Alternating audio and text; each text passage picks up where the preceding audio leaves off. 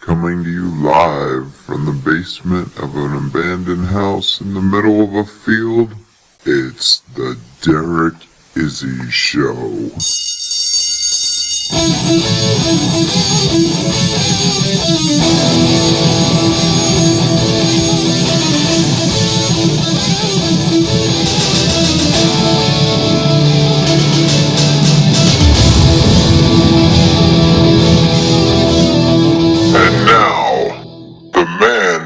Making history his story, Derek Izzi.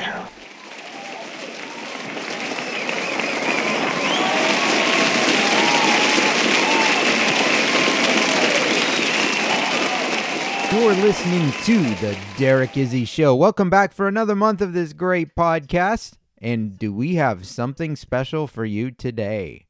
Yes, we have a special episode, and we also have a special game of solitaire. I don't know if you've seen it, but Solitaire Cube has actually started online advertising and they are showing up in all kinds of different apps Facebook, Twitter, Snapchat. They've done an all out blitz in advertising with social media apps. So if you haven't heard of Solitaire Cube, they are monetizing all kinds of different games now. The exclusive offer from the Derek Izzi Show will get you $1 for free when you sign up and make your first deposit into your account. Now, let me tell you what Solitaire Cube is it's a solitaire game on your phone that is monetized, so you can actually play real games for real money. Enter a tournament, you can play one on one. The games start at 60 cents per game. If you pay that 60 cents and you beat your opponent, you will win $1. So, I mean, it's pretty easy to set up. You can just put a couple bucks into your account, get started, use promo code Derek Izzi, D E R E K I Z Z I, and you will get $1 for free when you set up your initial deposit. And maybe you'll compete against me. So, my listener audience, I'm wondering if we have any adventurers in the audience today. A once popular sport, which is still kind of popular today, except on a on a different scale, is cave exploration. Today we may have spelunkers that are going around exploring caves and tunnels. But back in the 1800s and the early 1900s, cave exploration was very different. We didn't have the rules and regulations and safety precautions that we have today. But explorers and adventurers loved their caves. They sought out caves all over the country, and they weren't concerned with their own personal safety. The goal was to find the scariest, deepest cave. And that's the tradition in our country. Always strive to be the best. And when it comes to cave exploration, it was an all out war in the United States back in the mid, late 1800s and early 1900s. Explorers seemed to have no fear. They didn't care what they were getting into. They would go underwater, underground. And what was the payoff? Well, if you could discover a cave and set a record or bring tourists in to see your cave, you could get rich very quickly. In fact, in the early 1900s, the state of Kentucky was in a full fledged cave war. There were caves like the Great Crystal Cave, which was part of the Flint Ridge Cave System, Mammoth Cave, and Mammoth Cave, I believe, is still the longest known cave system in the world. But these cave wars led to big money. Tourists would come from all over the place to visit these caves that were all discovered by some very non claustrophobic person. And that's how it was back then. If you wanted to get rich, there were lots of chances to get rich, and you would risk your life for it. Born on July 20th, 1887, the topic of our podcast grew up on a farm. He was just one of eight children in his family, and he was a gifted, no fears explorer. Records show that at the age of six, he was exploring caves. He was looking for artifacts, anything he could find inside these caves that he could sell to friends, family, tourists. He was definitely an adventurous entrepreneur at such a young age. And as he grew up, his entrepreneurial spirit and lack of fear seemed to drive him forward. As a teenager, he would explore caves with a reckless abandonment. He had no fear to where he was going, and he would let nothing stop him from exploring these unknown wonders. As he grew into adulthood, this love of exploration would lead him to discover many different caves and explore tunnels that led to magical places. During one exploration, one of his favorite destinations was Mammoth Cave. Mammoth Cave is out near Brownsville, Kentucky. One of the popular aspects of that cave were the benefits to the manufacturing industry. Back in those days, there was a high demand for products that could be found in that cave that were used in gunpowder manufacturing. These brave cave explorers made it possible to discover these underground minerals and materials that could be used in the manufacturing industry. There was lots of money to be made in this. Between the products for manufacturing and the revenue that would come from tourist exploration, owning a cave could be quite popular. But it also came with a lot of responsibility. And the topic of our podcast was going to learn something about responsibility. As caves were purchased by different families and tourists started to explore them, there was a need for the brave cave explorers to continue exploring, go deeper into the cave. Hidden passages were discovered, but they needed to be explored. Is this a path where you could lead tourists down? Can you charge extra, make more money now? Are there minerals or substances down this path that could be used in the manufacturing industry? Discovering one cave often led to the discovery of smaller caves or hidden paths within those caves. It was like uncovering a new world.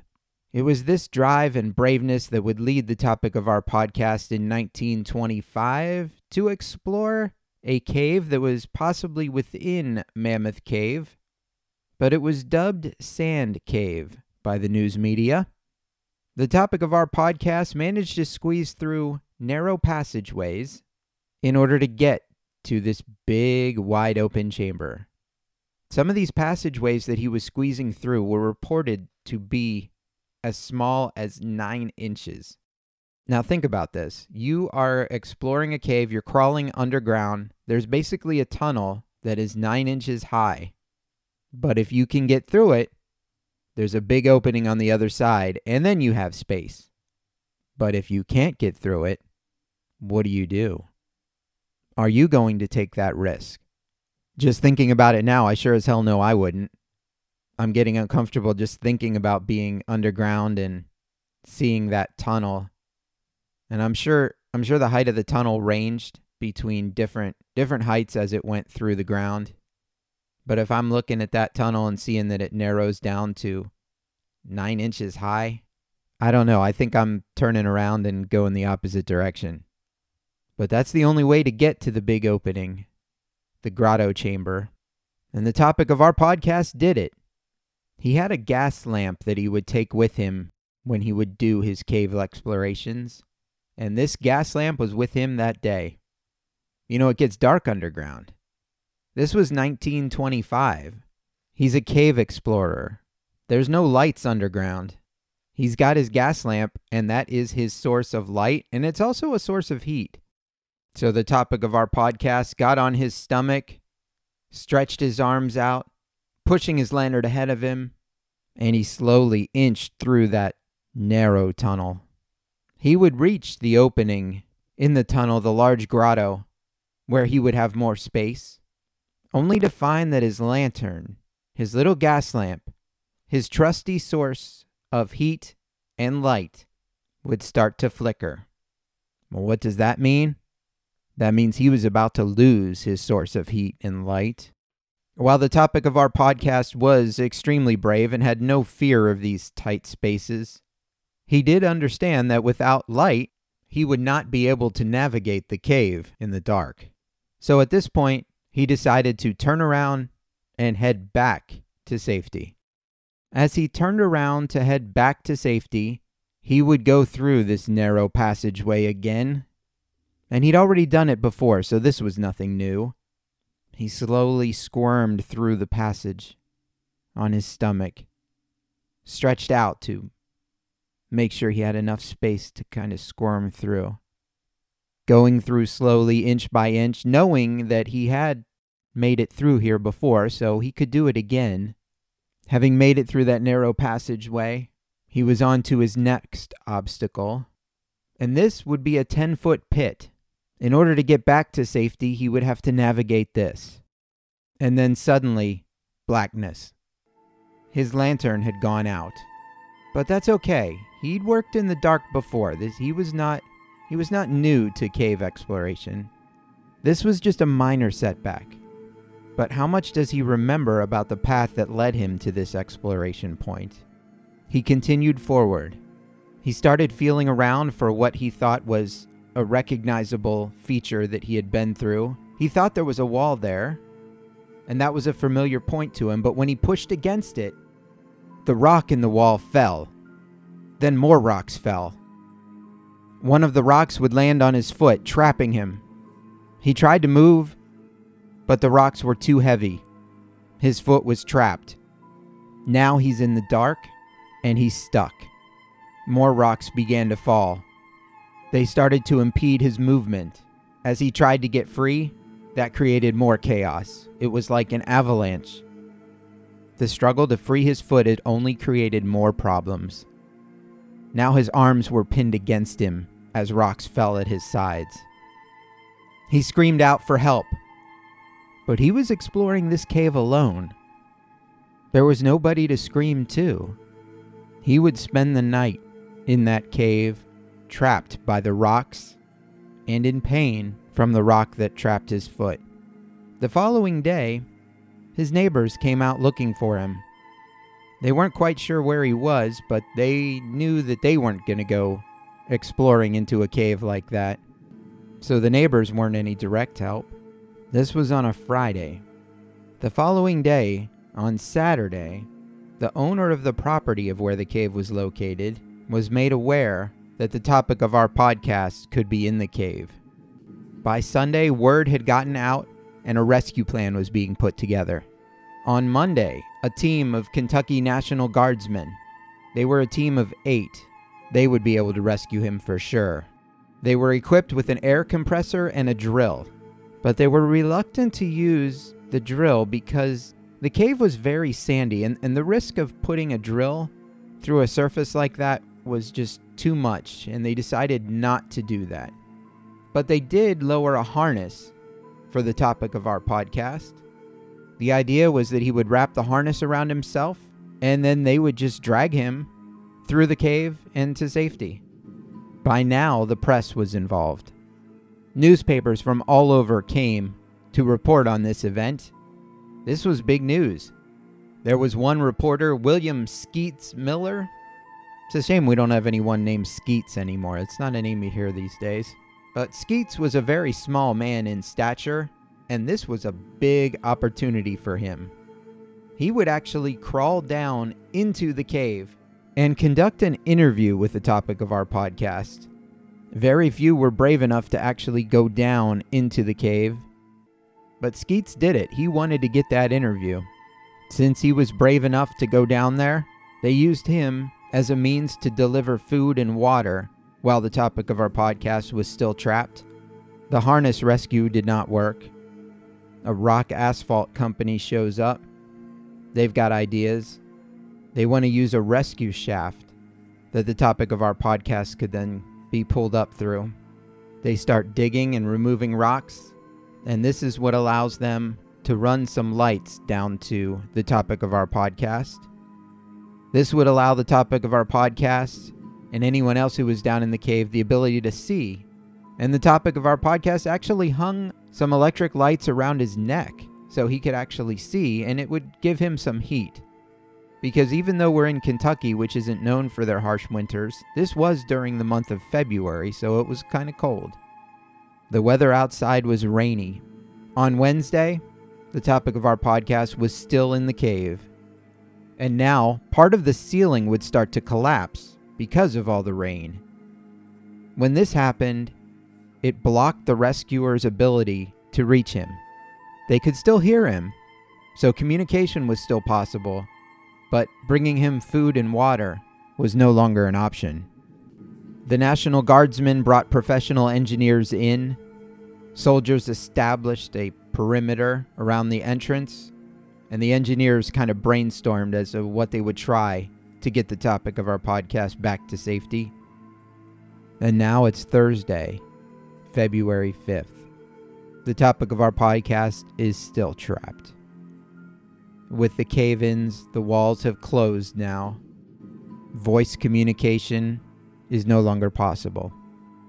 The team of engineers and rescuers were struggling to figure out what to do. Now it's been several days since the topic of our podcast had been trapped, and the ideas that they've come up with have all failed or have been shot down for some reason. The next day, they decided to dig a tunnel. They weren't going to go through the original cave entrance, they were going to go around it and come out where they believe the topic of our podcast was trapped. This could work. They conducted a test over a radio, and they determined the topic of our podcast was still alive. The topic of our podcast had a brother who was very active in this search. In fact, the National Guard had been preventing him from entering the cave because they feared he would get stuck and they'd have to rescue him as well. But on Friday, February 6th, he managed to get into the cave. He was gone for a while, but then he came back with no information. By now, this is the top news story in the country. Rescuers had tried all kinds of different plans to get access to the topic of our podcast, but some of the ideas that they couldn't use because the guard would not allow it. A group of men were going to chisel away the rock that was directly above the topic of our podcast. That idea was shot down because they figured that may cause a cave in directly directly above the topic of our podcast and that could kill him. By Sunday, February the 8th, it's estimated that 10,000 people have made it to the area to see what's happening. People from multiple states have come in to see this rescue.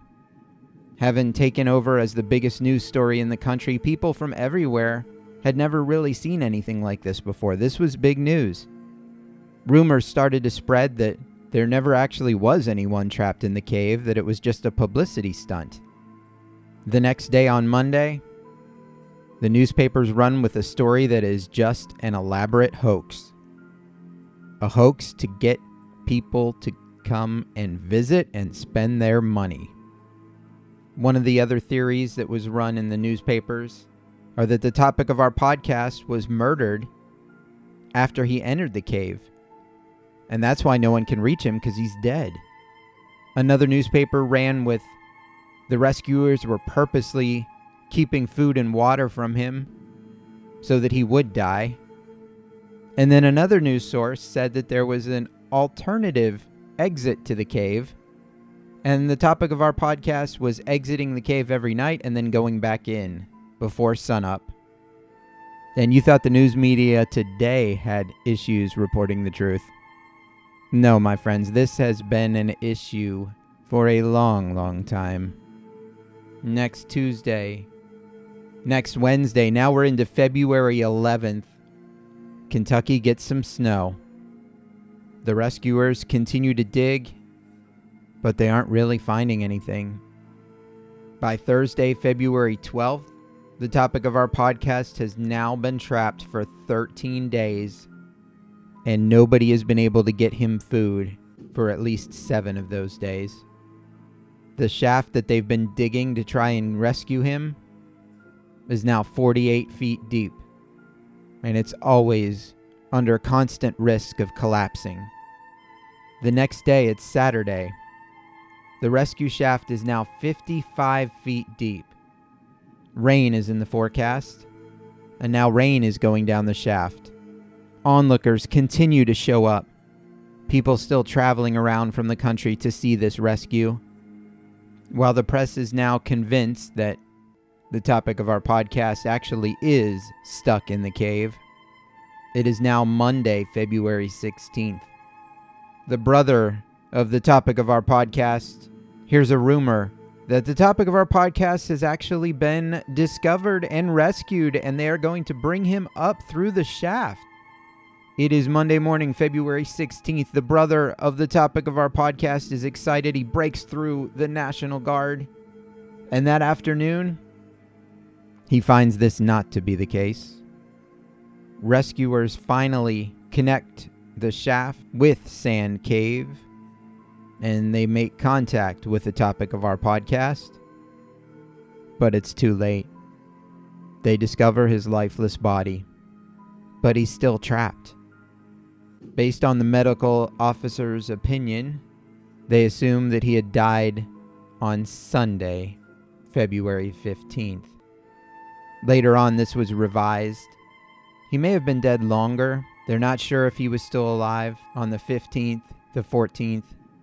He may have died as early as February 11th, which would put him buried for five days before the day of discovery. They were unable to determine the exact day, but with sunken eyes, extreme exhaustion, and starvation, the topic of our podcast was definitely deceased. On Tuesday, the 17th, the family of the topic of our podcast decided to just leave his body where it was discovered. The risk of dragging him through the opening and pulling his body up through the shaft, they didn't want to risk that. That could have been a mess. So the decision was made to leave him trapped in Sand Cave. One of the interesting and ironic facts of this case is that the rock that trapped the topic of our podcast was only 75 pounds. Now, a 75 pound rock falling downwards carries a lot of force. But had the topic of our podcast been able to see and navigate under normal circumstances, he was definitely strong enough to pick up that rock and move it. But this wouldn't be the end of our story. Later on, the brother and the father of the topic of our podcast changed their mind about where he should be buried. They reopened the original rescue shaft and they managed to excavate the body of the topic of our podcast so that he could be embalmed and then buried in a proper funeral. The family buried him on a hillside near the cave that he had discovered.